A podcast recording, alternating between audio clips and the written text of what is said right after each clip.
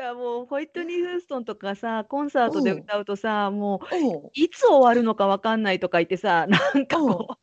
すごいアレンジが激しいから、ホイットニー・ヒューストンってエンデーかな。そ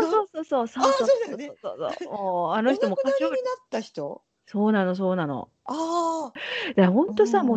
なんていうの、残念な亡くなり方だから、正直そのオーバード薬のやりすぎみたいな感じで、尾崎豊とかもそうだし、ホイットニー・ヒューストン、マイケル・ジャクソンも結果的にそういうことだし、まあ、ちょっとね、違法じゃないけどそういうね、お薬の関係だよね。そう、ジョージ・マイケルもそうだし、なんかこう残念な亡くなり方すぎて、ファンだったものとしてはさ、悔やまれて悔やまれて、やっぱコンサートとか行かなきゃって思っちゃう、生きてるうちに。ああ、そうそうそう、思う。この間私、去年かな、ビリー・ジョエルってね、もうおじいさん、当時ピアノ、そう当時すごい人気だった。ちょっと待って、ビリー・ジョエルのおめタイムあるよ。何？あれね、思い出した。ビリー・ジョエルの空耳もあるよ。なんとかだーん。なんかでも部分しか覚えない、成功は投資ちゃんとしたって聞こえる部分があるよ。なんだろう、アップダウンガールって歌がある、あるよ。それでね、タンタンタンタタタタタタタタンタン、これアップダウンガール、そうそう、タタタタタタタで、成功は投資ちゃんとしたって聞こえるから、ちょっと後から聞いてみて。なんかわかるような気がする。ちょっと探してみる、どこか。探してみて。もうひどいね、もうみんな空耳だけど面白いよね。やっぱ日本語っていう言語は英語と全然ね違うから、うまく聞こえてこない、耳慣れないからうまく聞こえてこないけど、なんとかほら日本語っていうか自分の言葉というか音にしたいからさ、こう一生懸命日本人の子たちはこう聞いて、なんか似たような言葉を探すのかね、その空耳って。いや、思い出した。ビリー・ジョイル思い出した。ちょっと目のギョロっとした垂れ目の人だよね。そうそうそう。もうすっごいおじいさんになっちゃって、ね、で、もう声とかも、喋ってる声とかももうほら、かすれちゃって出ないみたいな感じなんだけど、でもね、歌い出したらやっぱプロなのね。本当に素晴らしくて、ね、もう僕はもうおじいさんで腰曲がってきたとか言ってたけどね、歌い始めたら、その70年代とか80年代とか、もう彼がもうバリバリ全盛期だった頃の方がもう蘇っちゃってさ、すっごい良かったの。だからオネスティって誰の歌？ビリー・ジョエル。あれいいね、あの歌。あれいいよね。オネスティータビホーみたい。違うか。す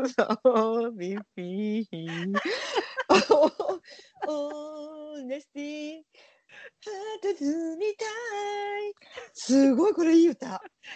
すごいいい歌。これみんな知ってるよね。これすごい好き。日本はさ、あんまり薬でね、オーバードーズ休止するとかいう人いないから、あんまり聞かないよね。慌てることないとは思うけど、もうなんか海外のアーティストの人とかもうほんとさ、もう休止しちゃったりするから、そんなもう私、マイケル・ジャクソンもホイットニー・ヒューストンも80年代に日本で東京でコンサート行ってるぐらい、多分ね、私中学生の時に生まれて初めて海外のアーティストのコンサートがウィットニー・ヒューストンだったんじゃないかなと思うの。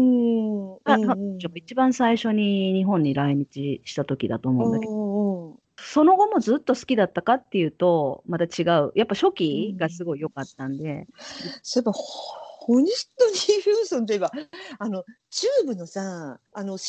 ン・イン・ザ・サンで、最初の、カラオケに行くとさ、最初のバンドで、スナップが合わないって言ったじゃん、前。絶対もう、スナップが合う人たち巡り合ったことがないって前話したけど、それと同じような関係でね、友達と一緒にカラオケに行って、で、なんかね、英語とか全然喋れない人なのに、なんかちょっと英語の歌を気取っちゃって歌うのね、私の友達が。で、その「And I am」ってやつ。最後の一番盛り上がりの「And I am」。わかる。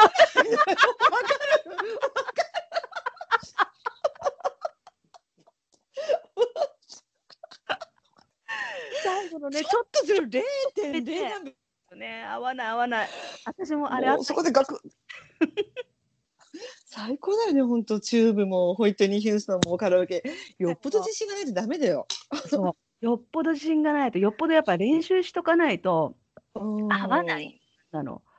だからやってみたいけどなんかもうできないのイメージできるもんね。なんかうまくいかない、そこあのストップなんかStop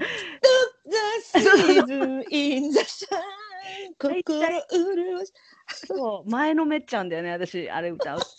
最初に早い、ちょっと早いストップ、あ違った、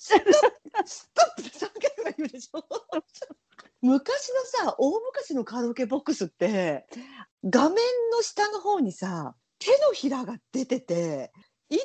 1,2,3 はいって指が出てなかった。あったね言われないと思い出しなかったけど、うん、たらなんとかできたんじゃないかなできたかなわかんない。ホイットニー・ヒューストン難しいよ。ホイットニー・ヒューストン難しいよ。ホイットニーあんなの歌ってるの、私おかまちゃんのなんかおかまちゃんのエンターテイナーで、うん、新宿のね、うん、おかまバーとか言っていいの？なんかもう、うん、大丈夫よ。普通におかまバーとか言うよね、うん、そうそう、ああいう人たちがこうすっごい楽しいバーがあってさ、うん、連れてってもらったことあって、うん、そこでおかまちゃんがもうホイットに歌いまくってたっていうのがあったけど、うん、ねえそれでちょっとちらっと思い出したけど、ね、シャリーズ・ペンペンコって知ってる？知らない。これものすごい人なんだけどもね、うん、フィリピン出身の歌手で、もう何年前から、もう20年近く前だと思うけど、うん、知ってる。シャリーズ、ホイットニーとかセレーヌ・ディオンとか歌いまくってた。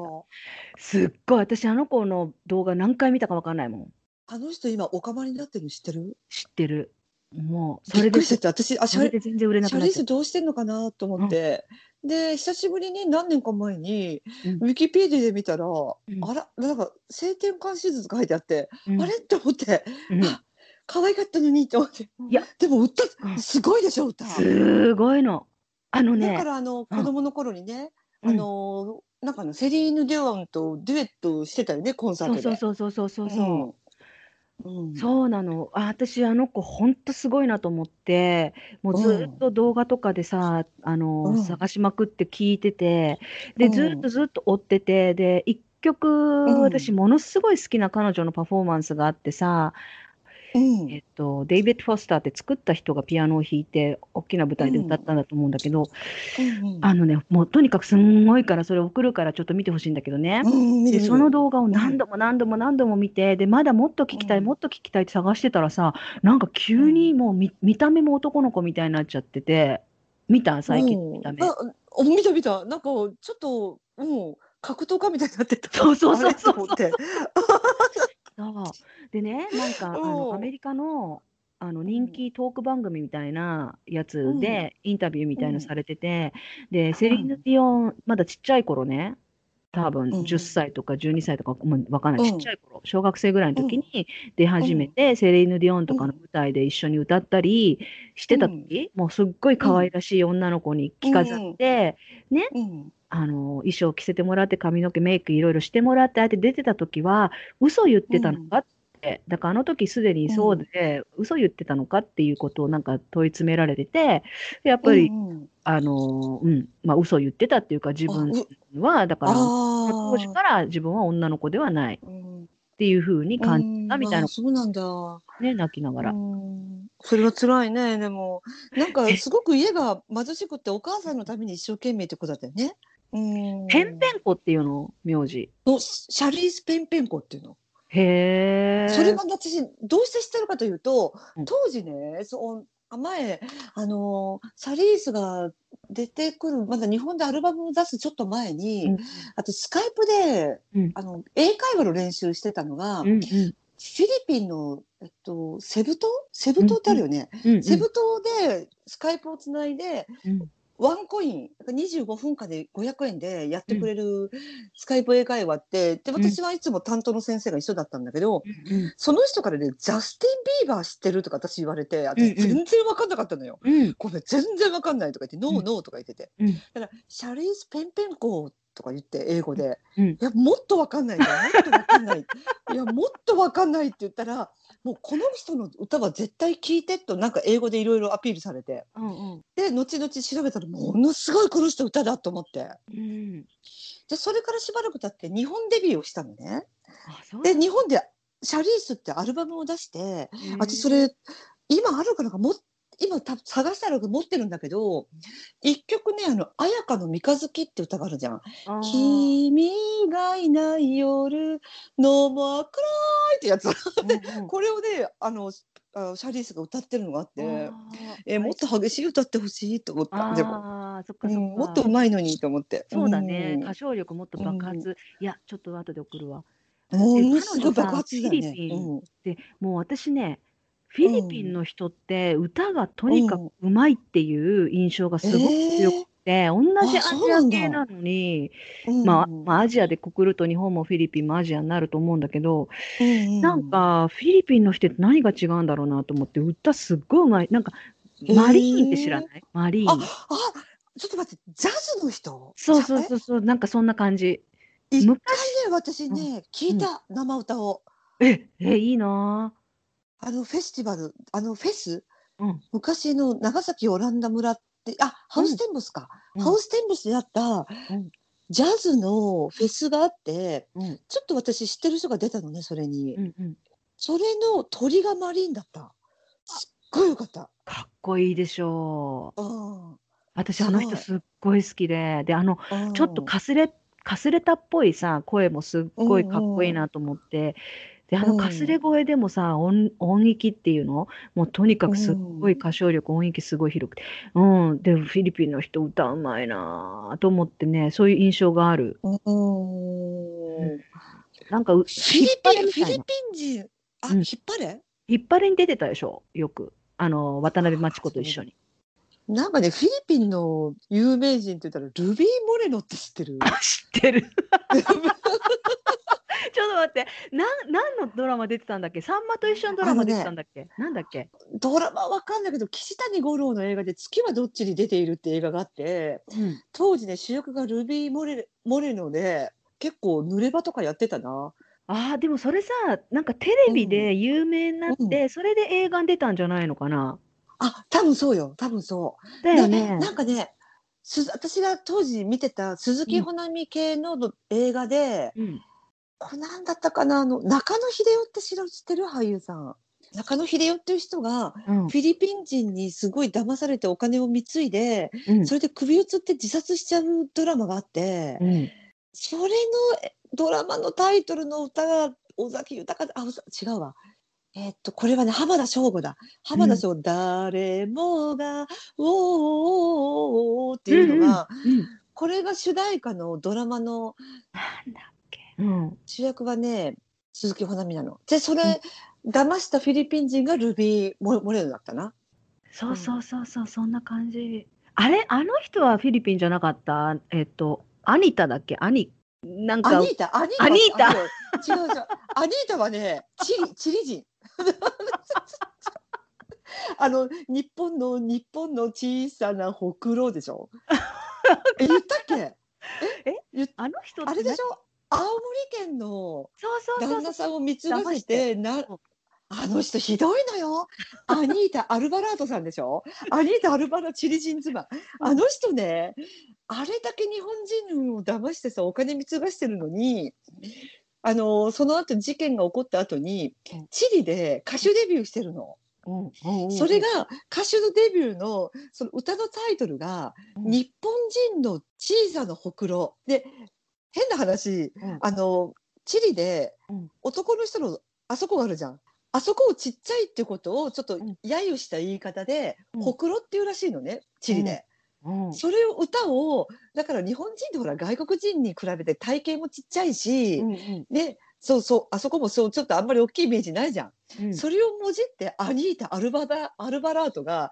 ちっちゃなほくろちっちゃなほくろちっちゃなほくろ日本人って CD 出したらどう思う？ずいぶんひどいね、それ。ひどいでしょ。そう、びっくりして、私でルビー・モレノといえばね、たけし軍団にルビー朝岡モレロって言ったのも知らない知らないか分かんないどんなのルビー朝岡モレロっていうのがいて、でその後にクヒオ大佐って知らない？クヒオ大佐ってね、うん、いつだったかな、昭和何年ぐらいかな、私が高校生ぐらいかな、うん、もろ日本人なのよ。もろ日本人なのに、うん、私は、うん、エリザベス女王の甥ですって嘘をついて、うん、日本人の女性を今でいう結婚詐欺、うん、いたのがいるのよ。で職業はパイロットで、うん、で電話してくるのね。今私はインド上空を飛行してますとか、うん、でそうやってすみません今月、うん、エリザベス女王がピンチだからお金を貸してくださいっていうのそれがね本当にね、本名ちょっと忘れたから普通に小林昭夫とか秀夫、普通そういう日本人の名前だったんだけど、うん、その騙した女性人たちにはクヒオ大佐だったのよ。映画にもなってるよ、クヒオ大佐で確か。でそのルビー朝岡モレロはその後に改名して、うん、大亀クヒオになったのね、うん、で今はね薬光湯っていうの、うん、薬光っているじゃん、薬光じゃなくて薬光湯だけど、だから薬を密輸してるって文字って薬密輸、でももともとはルビー朝岡モレロから大神クヒオになって、今は薬密輸ね。あ、そうなんだ。ひらがなでね、薬密輸、後で検索してみていやほんとクヒオ大佐になんでさ、今上空飛んでます、今高度何千メートル、電話通じるわけないじゃん絶対いやだけどでしょ、騙される人がいるんだねねえ、私本当信じられないと思う。なんか本当巧妙な詐欺の手口とかいろいろそういうのも聞いたこと、うん、聞くけど、そのレベルでも騙される人いるっていうのが、エリザベス女王が今月ピンチある、そんなことイギリスの王室ねえ、ひどい話だけど、そのなんだっけ、アニータのその歌の話も全然知らなかったけど、すごいねで桑田真澄と付き合ってたのはアニータ・カステロさんだけどね。アニータ・カステロ、あの人もチリ人なのかな、ちょっとは覚えてないけど、桑田真澄が当時まだ結婚するだいぶ前よ、独身の頃なんだけど、うん、なんかその外国人の彼女がいて、2人でこう抱き合ってる写真週刊誌に撮られて、うん、それがアニータ・カステロだ、そういう名前だったと、カステロ、うん、でその後にやっぱり桑田と別れて、やっぱりお約束のように AV に出てたという。あそうなんだAV だったか写真集だったか、ちょっとヌード写真だかちょっと定かじゃないけど、まあ、でもそういうことやってたよ。野球選手の彼女で、うん、しかも外国人さ、まあ綺麗な人だったんだろうね。うんうん、すごい綺麗な人だった。だってアルマラートはあんまり綺麗じゃなかったよ。ちょっと失礼だけど、今フィーフィーっていう人がいるじゃん。フィーフィーってあの人にちょっと似てない？アニータ・アルマラートさん。私アニータさんはなんかあれ、オーヤンフィーフィーとかさ、なんかあとなんだっけ、なんかそう濃い顔、まあ濃いか南米系だから。うん。そうフィーフィーでもなんか面白かったよね、アルバラートさんいやすごい出てたね、最悪だけど出てたすごい出てた、うん、でもね私ねああいう人をさ調子に乗らせる、うん、そう日本のテレビ番組みたいなのを、うん、ああいうのがあるからなんかダメなんだ、その、うん、だってその日本人のほくろ、日本人男性ほくろみたいな、そんな歌とかもさ、うん、普通ありえないっていうか、うん、なんていうからで、ね、面白いのかもしれないけど、ふざけてる、うん、まあでも今じゃちょっと考えられないね、昭和だね、昭和だよね。ね、うん、ちっちゃなほくろ、ちっちゃなほくろ、日本人でわーわーわーみたいな、なんかもう聞いてびっくりして、まあ、面白かったけど、ちょっと笑ったけどさ